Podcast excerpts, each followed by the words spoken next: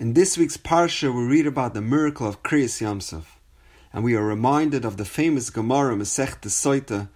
Rabbi Yochanan said, "V'kasha lezavkan kakriyas Yamsuf." To match up couples is as difficult as splitting of the sea. So, what is the connection between marriage and Kriyas Yamsuf?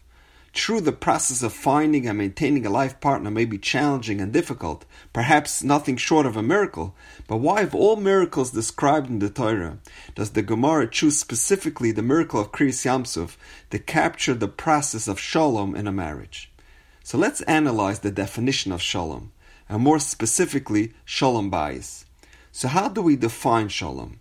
Is shalom the absence of machloikas, a lack of dissension and quarrels between individuals, or is shalom an entity on its own? Same question can be asked about choshech, darkness. Is darkness the default of not having light, or is darkness an entity on its own? On the surface, it would appear that they are both the default position of its primary character. So we can presume, in an instance where there is no disagreements or differences between people, we would then call it shalom.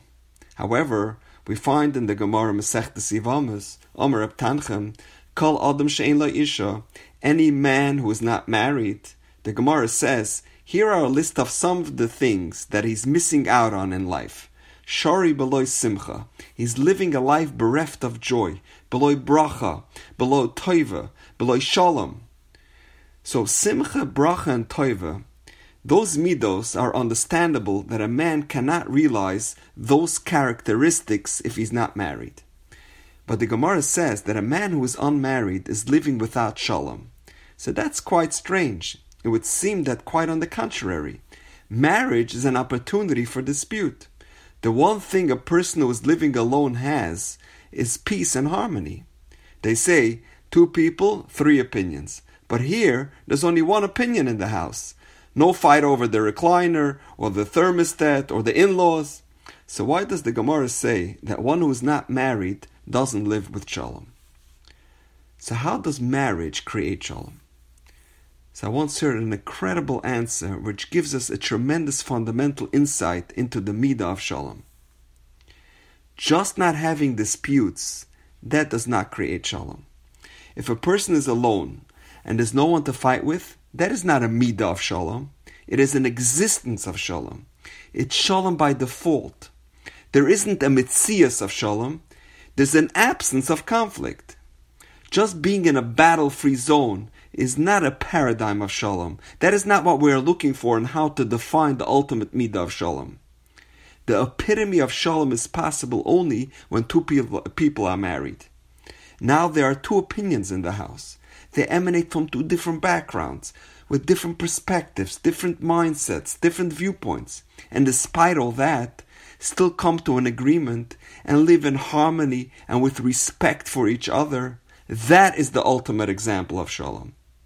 Living alone and not fighting with the four walls, that's not called shalom. Marriage is about giving and self sacrifice.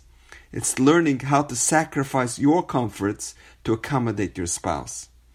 If you're hot and uncomfortable, but your wife is cold, and you turn off the AC.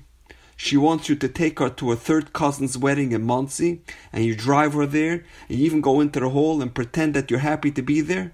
That is the creation of Shalom. The Gemara says, "V'kashal zavkam kekrius Yamsuf." The Yamsuf is teaching us the same idea. Before it split, it existed as one entity. There was no opportunity for conflict.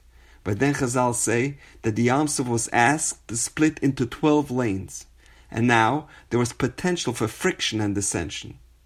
But the sea sacrificed of itself to serve and help others.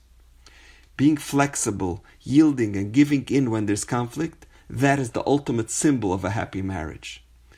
The Hebrew word for love is ahava.